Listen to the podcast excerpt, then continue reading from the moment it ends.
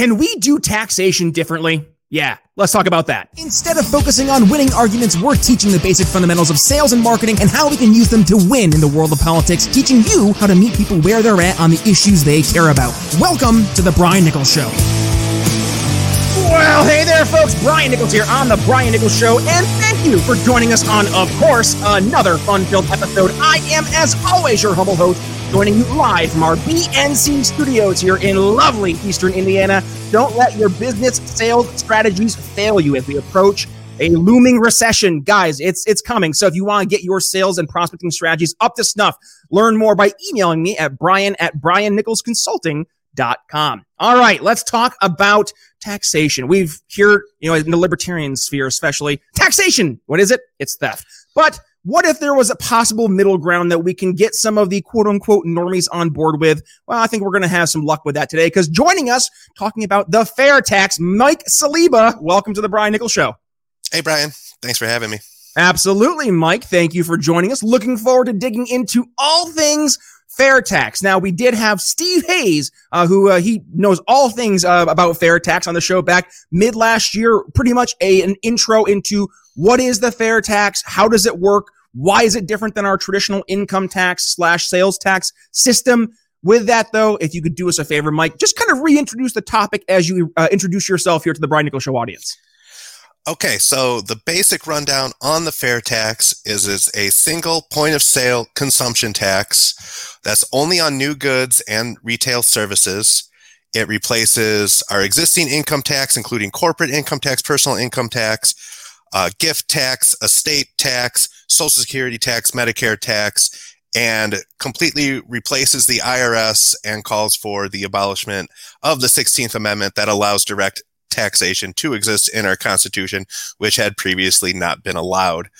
Um, and if you want to keep it revenue neutral, meaning the government uh, still collects the same amount of money that is collecting now from all those other sources of taxation, it's 23% of every dollar you spend on new goods and services will end up going to uh, the federal government. But that's actually not so bad since, as of right now, about 22% of everything you spend uh, goes to either the federal government or the cost of complying with the federal government. Mike, do us a favor. Break down those numbers. So 22% currently. Is that counting? So is this apples to apples comparison of the 23%, or is it actually going to be less pain because we're not paying in other areas? It's, it's exactly, it's less pain because that 22% doesn't all get collected by the government, but it goes to the cost of filing with the government, complying with the government. Um, everything you buy, every step of the way gets that tacked on. For instance, just an example, I used to work for an energy drink company. We made a little energy shot. We made everything. We had an accountant. We paid corporate taxes, payroll taxes. But one company made our label. One company made the bottle. One company made the cap. One company made the food dye. One company made the flavors. One company made the supplements inside. All of those pay corporate taxes. All those collect their employees payroll taxes and all of those people hire CPAs to do it for them either you know as third party resources or as employees in their companies. Um, pretty much because our existing tax code is over 160,000 pages we spend about 800 billion dollars a year just to comply with it and do the labor of filing it with the fair tax, any of those other background companies would not pay any taxes because they're just doing business to business transactions. Like they're selling us the cap, they're selling us the label, they're selling us the ingredients. We're selling it to the distributor who sells it to the grocery store. And the grocery store, when you buy it, is the only entity that even collects tax to send to the government. And it's just they set their register so that 23% gets stowed away for the government, and that's it. That's the only level at which uh, taxes are collected. So this sounds kind of I don't know, like a common sense middle ground, but I'm sure there must be some objections because, well, we don't have it yet. So talk to us yeah. about what you're hearing. You're going out there talking to people both on the left and the right. I mean, I'm sure there's been mixed feedback. What would you uh, say are some of the top concerns you're hearing? So that's the best thing about the fair tax. It was first introduced into Congress in 1999. But the most important thing to know right now is it's finally coming for the first time to a vote on the floor of the House sometime this summer. So even though it's been in committee for 24 years, Yeah. um, that has given it the time to be the most researched bill in Congress, including dozens and dozens of independent studies showing the effectiveness and benefits of the sales tax. So, just the background on me I was a libertarian candidate for Congress in my district. Um, and I spent a lot of my campaigning just knocking on doors. Um, and I pretty much only knocked on doors in areas where in past elections I got up above like the 6% mark. But okay, that's high for a libertarian, but that means 94% of the people didn't vote for me, Right. which means they voted probably for a Republican or a Democrat. And so when I uh, was, you know, knocking on the door, somebody would answer. Somebody was either a Republican or a Democrat. And because of the bipartisan nature of the sales tax, when it was introduced in 1999, it had equal number of Republican and Democrat co-sponsors. Wow. So there is something for every Republican, Democrat, Libertarian, and Independent in it. And sometimes that would automatically present itself. So let's say I knock on the door, it's a Republican. The Republican asks me what my border policy is. I'm a libertarian. I probably don't have the same border policy as he does. But I say, oh, but I support the fair tax. And with the fair tax, since all taxation is collected at the cash register when you buy things, there is no tax advantage to coming into the country under uh, without documentation. That is one of the main reasons why you would want to come to America uh, without documentation, because once you get the documentation, you start getting money taken out of your paycheck. Right. But for him, he actually really liked that. Uh, you know, I think somebody who is concerned about people coming in over the border, they always say, well, they're using our system, but they're not paying for it. Under the fair tax, they're actually paying higher because they don't get a monthly prebate check that everybody with a social security number or employer ID num- employee ID number will get to offset all um, poverty level taxation. So it actually creates a financial incentive for anybody coming to this country to do so above the board. Uh, another thing I got several times, I was going out with standard Libertarian Party uh, door hangers, and it mentions privatized Social Security. Democrats, not a fan. Um, but guess what? I support the fair tax. And because the fair tax collects the same amount from everybody, what we have now, Social Security, only employees pay into the Social Security fund, and it gets capped at a certain level. People who live off of trust funds don't pay into Social Security. People who live off of capital gains don't pay into Social Security. People who just uh, they're the owner of their business don't necessarily pay into social security past what they might be paying themselves out on a paycheck.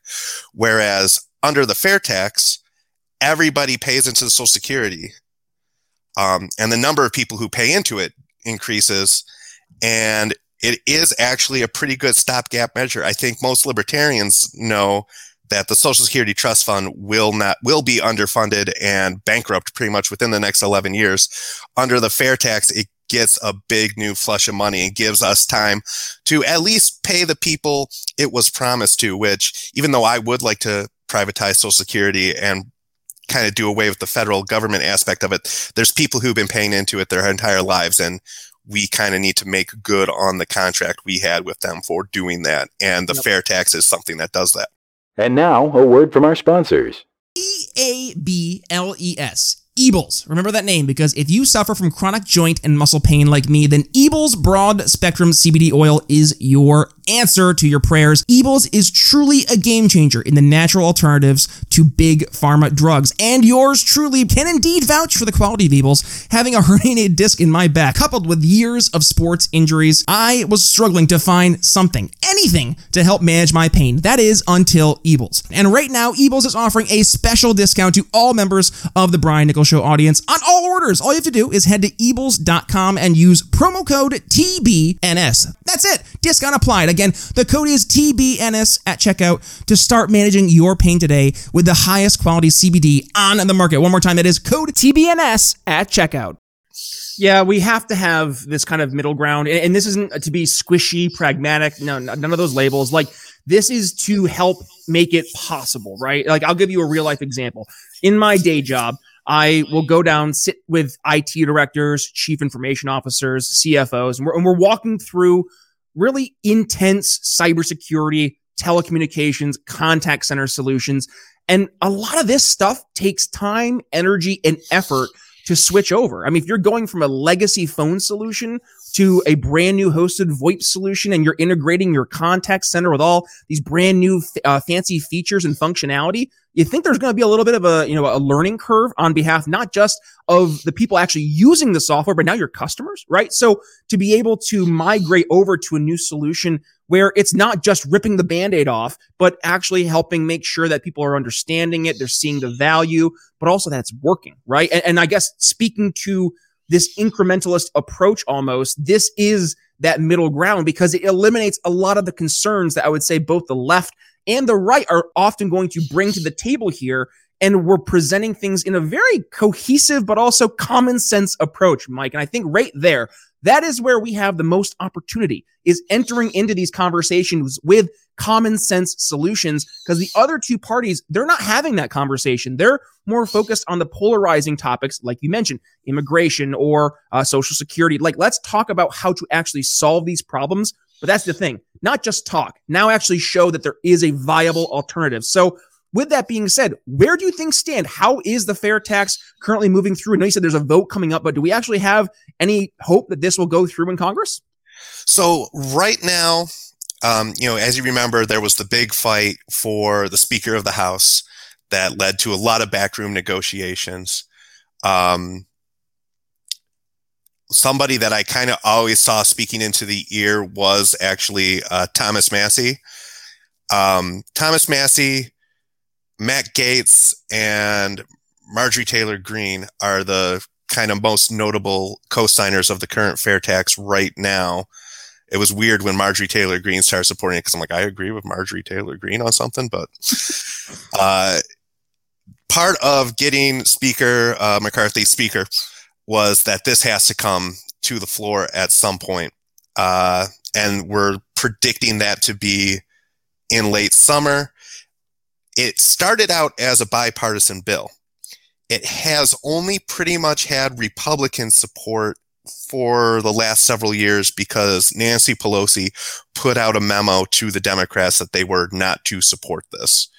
But Nancy's not really calling the shots anymore. I'm sure she's still very influential within that caucus, but it's no longer a death sentence for a Democrat to say, hey, I think a bill that saves Social Security and lowers the cost of college tuition by 40% and untaxes the poor and makes Donald Trump pay more than $750 in taxes is a good thing.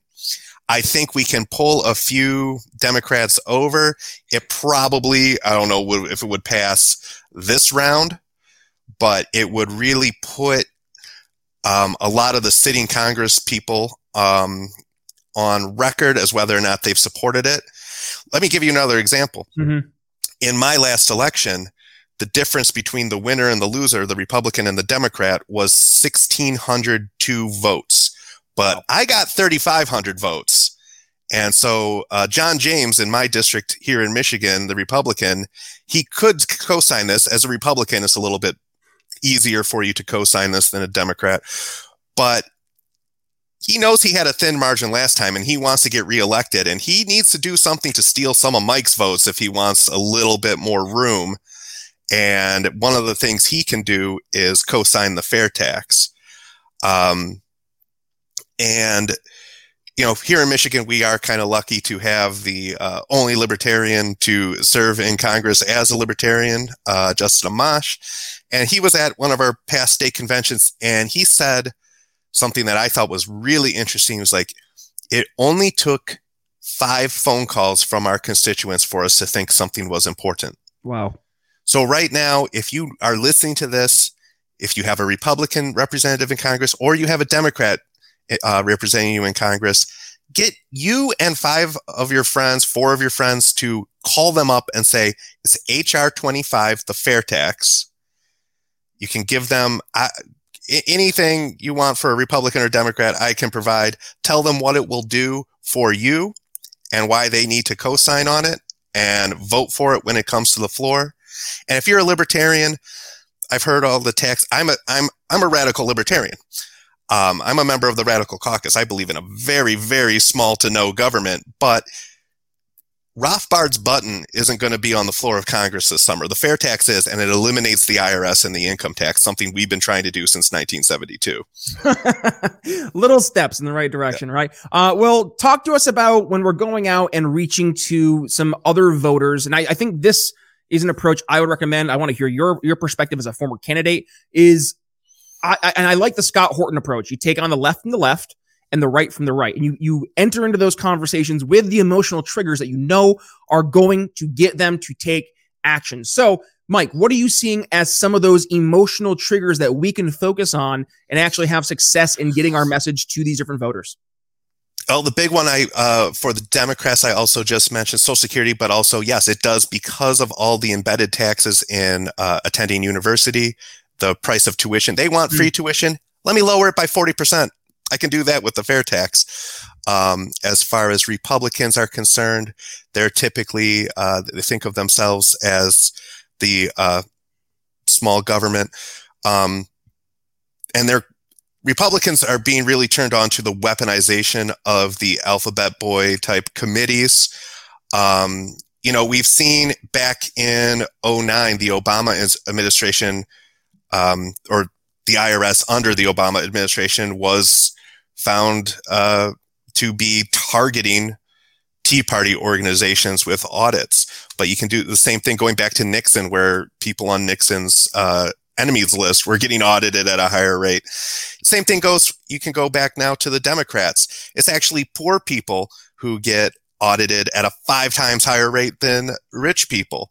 And it's actually people of color that are double that across the board. Um, you know, the IRS isn't just somebody who collects money, they collect information.